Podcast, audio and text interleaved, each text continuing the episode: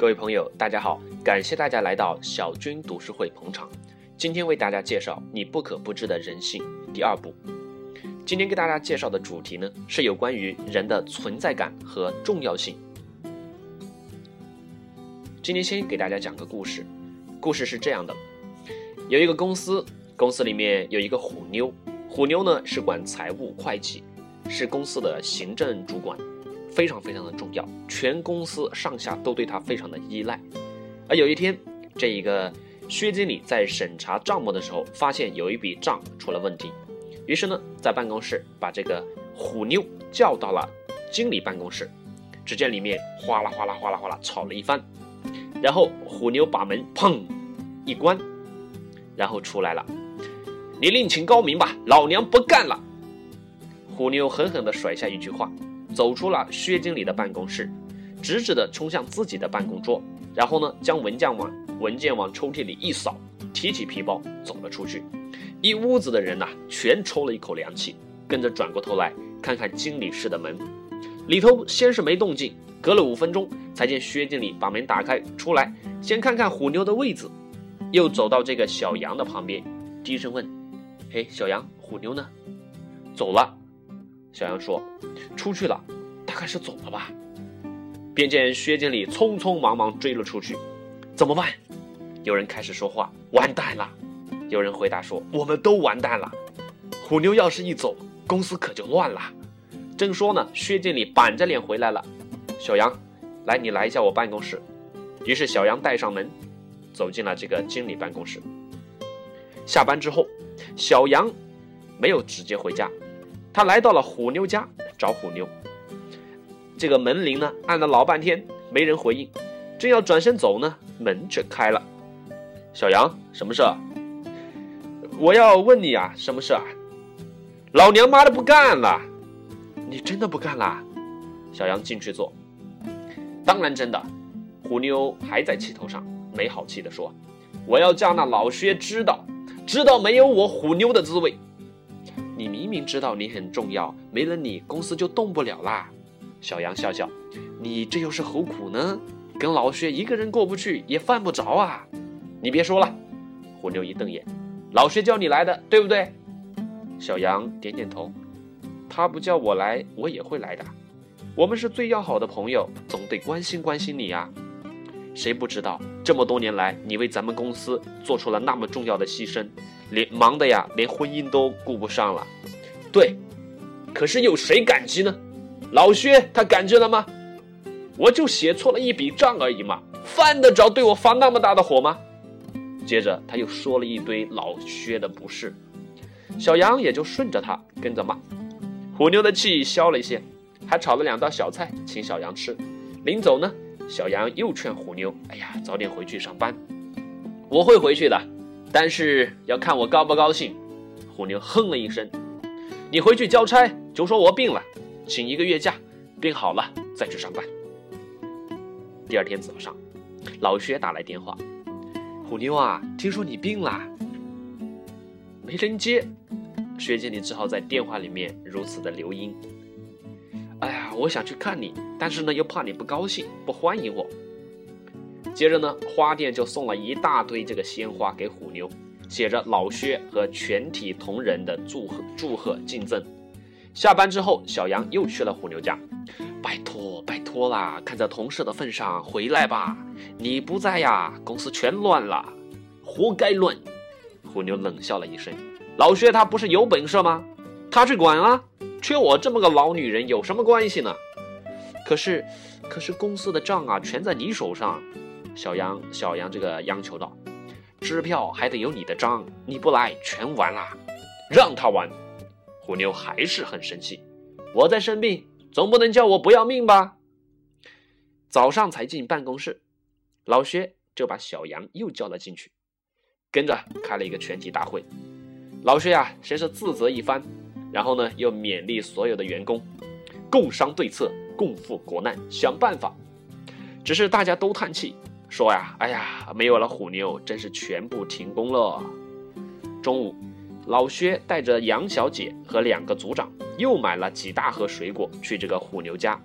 虎妞把门缝拉开一点点，一看到是老薛，砰的一声关上了，大家吃了闭门羹。这公司每天的开销很大，不能不开发票啊。下午老薛呢，只好带着公司的各种证件去银行换了印签，总算把这个事呢啊稍微给呃应付过去了。但是有钱不管用，以前的那些老客户的资料啊，还在这个虎妞手上，不应该说呀，是在虎妞的心里边。虎妞这么多年管着公司的这些重要的数据啊，重要的客户，在他心里面都有个轻重。甲公司该八折，乙公司该九折，丙公司不打折。但是到底给不给折扣呢？其他的业务员都来问，但是薛经理呢，不知道不清楚。于是薛经理说。你们跑业务的，你们不知道吗？照旧嘛。问题是那些客户也真鬼，不知从哪儿听说这个虎妞请假，资料全疯了，一个个打电话来说他们太贵了。老薛没办法，只好又叫小杨打电话去问虎妞。我忘了，不知道。虎妞在电话里面很高傲，冷冷的回答：“又老又病了，哎呀，意识不清，想不起来了，你们自己想办法。”这下子，薛经理头都大了，在办公室里踱圈子，踱了半天，指示下去。哎，这样子，打一封通函给所有客户，说从现在开始，我们统一不二价，先这个调调价格，但是从今以后没有折扣。老薛被骂死了，跑掉了好几个老客户耶。小杨下班跑去虎牛家跟虎牛报告，老薛他这是活该。虎妞很得意的笑。事情还没完呢，接着月底了，开发票也出了问题。有些公司的行号不必开，有些开七成，有些一文不少，少了就会挨告。怎么办？下面又有人来向这个薛经理请示，以前全都是由虎妞负责开的，我们都不大清楚，一律照实开。薛经理又是很坚强的说，又自打圆场，本来就不应该逃票的。接着又把几个组长找进了办公室里边，你们建个新的流程，不必什么都经由虎妞，我们分层负责。说归说，晚上呢，小杨又去了虎妞家。虎妞很得意的说：“你们不是很神气吗？没有我活得好好的呀。”虎妞还是很高傲，可是要发薪水了，册子在你手上。小杨央求道：“能不能来一下？”把这个抽屉打开，把册子交给下面去办，再不然你交给我呀！虎妞突然冷冷的笑了起来。给你，我知道了，你想接手我的工作是不是？对不起，我钥匙丢了，我可警告你们啊，不准开我的抽屉啊！说完就把小杨给推了出去。薛经理果然不敢去开虎妞的抽屉，虽然好几个同事都说：“哎呀，这是公务啊，这是办公室的。”公司必须要打开呀，虎妞不开，大家商量的决定一起开呗。所幸呢，后来在这个会计公司那边找到了这一个啊工资的资料，重新造了一个册子，把这个问题给解决了。转眼很快啊，一个月过去了，虎妞的桌子也空空荡荡，空了四个星期了。中秋节到了，协作厂商呢送来了好多的月饼，全堆在虎妞的桌子上。老薛特别致辞了。哎呀，谢谢大家，谢谢大家这一个月的同甘共苦，谢谢大家在虎妞请假的这段时间一起奋斗，度过了很多很多的难关。其实呀，我们早就应该制度化了。张组长接着说，一屋子接着都附和道：“哎呀，新来了不少客户。”业务员小李也说：“因为我们统一了售价，结果呢，客户反而增加了，尤其是小订单加起来更多了。”小杨坐在虎妞的位子上，拿着名册点名。发月饼，每人三盒，发到最后桌子上还剩下六盒。咦，怎么还剩下六盒？小杨算算，嘿，你忘了你自己啦？有人笑道。哦，对了，忘了我。可是我拿三盒，还剩下三盒呀。哦，对了，虎妞没来嘛，剩下三盒是虎妞的呀。直到这时，大家才发现，有虎妞没虎妞，大家已经不重要了，甚至有人开始忘记虎妞了。好，故事说到这，点到为止。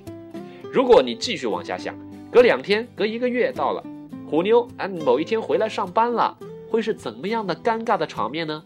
请问大家会像啊久旱逢甘霖的欢呼他，还是只是口头上表示客气客气，私下里却会冷冷的说：“哼，回来干什么？不回来还好些呢。”问题是啊，才一个月前啊，虎妞发飙的时候，大家不是觉得公司非完蛋不可吗？公司没有虎妞的前几天，不是乱作一团吗？这个公司的薛经理呀，下面的组长啊，小杨啊，不是三番两次的前去拜托、去请求虎妞回来吗？为什么？为什么到了后来，渐渐的情势改变了，大家已经不再去理会虎妞，甚至虎妞来与不来，大家已经不觉察了。假如是种花啊，你一定会发现，当你从这个花坛里面挖走一颗花，然后那上面留下一个洞，你怎么看？都不舒服，不对劲，你得想办法，一定会急着把那个洞用泥巴把它填平了。但是，假如你没有填，隔一个月你再去看那洞啊，八成已经不那么明显了。再过两个月，用不着你填，洞已经不见了。假使你没种过花，总看过别人墙上挂过画吧，或家里边某个地方有个装饰物。当你把这个画或者这个装饰物这个挂了很久之后，把它摘了，放到别的地方去了。你会发现，原来那面墙上一下子变空了，你怎么看都别扭，怎么看都不舒服。但是隔了几天，你的眼睛很快就适应了，你又渐渐的觉得，哎，空着也不错啊。对了，这世界就是如此，它天生有一种适应的能力，它天生有一种修复的能力。天崩地裂的大地震后，所有坍落的土石会渐渐的稳固，然后呢，在上面再长出草，长出树。回归自然，天崩地裂的失去亲人，或者说失去重要的领导人，所有的慌乱也会渐渐的平静，然后产生新的生活方式，产生新的领导者。这世界上没有什么非有不可的，也可以说啊，就算地球上所有的人都死光了，明天太阳还会从东边升起来的。但人性不正是如此吗？人知道这个道理。却不情愿去承认。比方说啊，在我们这个中国社会，所有的老人家经常会想这样的问题，或者问这样的问题：要是有一天我死了，孙子们会不会哭呢？如果你说，如果你回答爷爷，我会哭死的，他觉得你很孝顺。还有这个夫妻或男女朋友之间也会彼此的试探性的问：亲爱的，有一天要是我走了，你怎么活啊？假如你回答，我也活不了多久。就算活下来了，我也不会再嫁或者说再娶。他会觉得他自己很重要，然后你是真的爱他的。再比如说，一个小孩子躺在病床上的时候，请假了没去上课，甚至他会猜：哎呀，今天我没去学校，同班同学和老师们都在干什么呢？他们是不是照样的上课呢？还是很怀念我，很关注我呀？对了，人性都是以自己为中心的。当他。当然的，认为自己最重要的时候，这个团体、这个群体当中没有了自己的时候，啊，团体会觉得这个过不下去。就像这个虎妞，公司的大小事务一把抓，它确实很重要。当他不来的时候，也确实造成了几天的混乱，公司一团乱。问题是啊，混乱会一直下去吗？青黄不接的时候会一直不接吗？由青变黄，春去秋来，冬至之后又是春天。就算青黄不接，也只是短暂的现象啊。穷则变，变则通。当大家没路走的时候，先是不习惯，接着啊，则需面对该怎么样还是怎么样，太阳还是打东边升起来。世界上少了任何一个人，世界照样转呢。当虎妞离开之后，大家越是乱，然后呢，越是团结，一起去面对和解决问题。越是在团结和解决问题之后啊，越可能产生一种心理，什么样的心理呢？当然是排斥虎妞的心理啊！你离开，你仰仗自己重要，你很了不起，你给我们造成那么大困难和麻烦，你以为我们死定了？可是啊，我们偏偏没死，还活得好好的，比以前更好。你以为非有你不可吗？结果呢？离开那个给大家制造问题、自以为很重要的人，反而成了大家排斥的对象。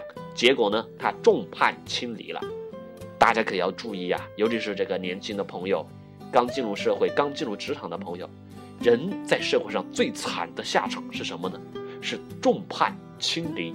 一个人在公司或者在这个政治斗争当中最惨的效果，就是没有盟友，被大家都排斥和孤立，这是最惨最惨的冷暴力。当你了解了这个人性，你可就要知道一门艺术，叫做适可而止，叫做学会适当的时候妥协。妥协可是一门艺术，可是一门战略啊。耍大牌不是不可以啊，但一定要适可而止。你是大牌演员，比如说你们演戏，你今天可以不高兴，把剧本一摔跑了，剩下这个制作、导演、场务、灯光、摄影师和其他小的配角在那儿，大家当然是无所适从了，大家只好来讨好你呀，或者草草收工，或者说拍一点别的没有主角的配戏，你不来，大家都没办法。但是你要注意哦。如果你坚持耍大牌，没有一个节制，没有一个适可而止，而你久久不出现，则大家忍无可忍。于是呢，导演实在没办法，把编剧找来，剧本改了，或是以前拍的全不要了。而你再悻悻的回去的时候，请问人家还会尊重你吗？再比如说，你跟这个男朋友吵架，或者跟老公吵架，拎起箱子跑了。然后这个孩子哭，老公请求，家人劝，嗯，你都不回头。接下来当然是老公和孩子日子还得过呀，只不过是很艰苦而已。结果呢，她这个丈夫呢起得早早的，然后给孩子们准备早餐，送孩子们上学，然后他也得早早的回家给孩子们烧饭，这个带孩子搞家务，呃，给孩子辅导作业。实在这个吃不下去了，就带孩子们下去吃馆子，到外面去吃麦当劳。但是他还是天天的央求你回家，但是你依然不给面子，依然不回头。渐渐的，他慢慢的不怎么打电话给你了，慢慢的他不求你了，你放心不下。于是终于有一天忍不住拎起电话主动打回去，结果孩子匆匆忙忙的说：“呃，这个爸爸正要带我们出去吃麦当劳，去游乐场玩。”说完一声“妈咪再见”，啪。电话挂了，你这个时候会不会愣在电话前，心里百种滋味交加在一起？你先是使他们孤独无助，抛弃放弃他们，但是到头来呀，最孤独、最无助的人却是你自己呀。老人家也是一样啊，如果你是老人家，倚老卖老，自以为很重要，到处的人说：“哎呀，我家那媳妇呀，要是没了我当家，连饭都吃不上，我家里非乱成狗窝不可。”然后有一天，你想试一试自己的重要性，然后呢，这个有一天媳妇不小心惹你不高兴了，于是你跑去别的这一个孩子家里面住几天，但硬是不回去给他们当这个老妈子伺候他们了。隔了一阵子，你实在很想孙子孙女了，你憋不住又回去了。你一进门发现一切井井有条，见到孙子孙女个个长得高高壮壮，玩得开开心心，好像有你没你一个样。这时候。你是不是如同挨了一记闷棍？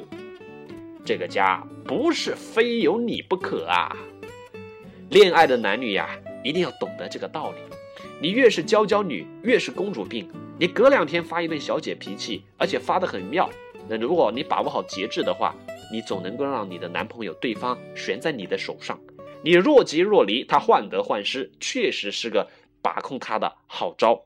但是要注意哦。如果你的公主病、你的小姐脾气耍得太过了，有一天，啊，你在那大喊“你走啊，你走啊”，心想啊，他一定会赖着不走的时候，没发现他果然居然真的走了，而且一去不回头了。请问你怎么办？追还是不追呢？人性就是这么矛盾。有一个绕口令啊，说的是你不能没有他，你又可以没有他。没有他，你可以活下去；他没有你，也可以活下去。他不能没有你，但是真的没有你的时候，他又可以做到没有你。做人处事啊，就必须好好想一想这一段话。你必须知道，在这个世界上啊，我们每一个人哦，不管是敌人、男人、好人、坏人、老人，只要他是人，他内心都有一种需求。这种需求就是都希望被重视，都希望被倾听，都希望被理解。每一个人都有一种本能的、天生的求存在感的需求。每一个人最大的需求啊，就是被别人需求的需求。人活着必须要寻找存在感和意义感，所以就会有这样一种心理。所以呀，你总要让另一半觉得你没有他一天都不行。你应该给老人家有一种心理，有一种感觉，家有一老，如有一宝。只有这样，你的另一半才会有安全感、存在感，你的老人家才会觉得有存在的价值啊。同样的道理啊，从这一个心理原理出发，如果你是公司的老板的话，对你的下属员工，你一定要做到让他们有存在感，让他们有归属感。最重要的是，让他们每一个人都感觉到他们自己是很重要的。对，在这个世界上有很多这个法则，很多心理依据，都是要求我们，你要让你所见到的每一个人都能感受到他是很重要的。那么你必然成为大领导，你必然会成功。因为只有这样，你的部署，你旁边的人，他才会觉得他很重要，然后跟你在一起有存在感。他做事也会更有干劲。你要分层负责，让你的下属每一个人都有责任、有担当，这样他才在这个公司、在这个团体里面有存在感、有自我肯定的理由。蒙牛这个老总牛根生说的：“千斤重挑重，千斤重担啊，人人挑，人人头上有指标。一个团队里面要让大家有一种存在感，少了谁？”都这个会造成很大的麻烦，但是要得把握一个度。同样的事情，同样的原理，反过来想一想，当你发现你的部队里面、你的团队里面任何一个职员开始心理膨胀，这个觉得自己了不起，好像这个团队公司非他不可的时候，少了他，公司团队运转不下去的时候，作为领导，你也得检讨检讨了。这个时候，你是不是想一想？该让他换个位子了，调动他的职位，让他知道他会的，团队里面别的人能替代他，使他有了新的工作，不得不学习，也使他坐在一个位置、一个职位太久之后造成腐化，容易被发现。即使你不常调动他的位置，你也应该要求他去休年假。他越不休，你越应该让他休，因为在他休假离开的那段日子呀。公司的人啊，会找一个人去替代他的工作，然后去摸索学习，然后他也有义务去交接，去这个指导。有一天他突然要走了，这个时候你刚好有个人顶上去，你才能够适应啊，他才不会去耍大牌，他也不会让自己众叛亲离啊。代办的人顶替他工作的人，也可以重新检视他的工作。于是你很有可能发现，以前在这个位置上积压了很久的文件。你会发现一些不清不楚的账目，或者你会发现一些相关厂商打来的神秘电话。就算他都没有问题吧，当他度假回来的时候，他突然发现没有他公司一切如常吗？他能不开始反思，有一些自知之明吗？而有一天，当他耍大牌的时候，他能像虎妞那样吗？这个家不能没有我，这个家也可以没有我。这个世界上不能没有我，这个世界也可以没有我，这就是最高超的艺术，最高超的水平。当你是作为一个领导者的时候，要让身边的人每一个人都觉得他很重要，让他感受到他的重要性。但是作为一个领导，你又得有一项本事，让这个团队少了任何一个人都照样可以运转下去。这看上去是一个悖论，是一个矛盾，其实不然，它是统一的。团队里面每一个人都很重要，每一个螺丝都很重要，但是你得有本事带领一个团队，丢了任何一个螺丝，你都能够让团队继续运转。好了，今天的内容就到这了。每一个人都很重要，适当的时候学会妥协。感谢大家收听，下次再见，拜拜。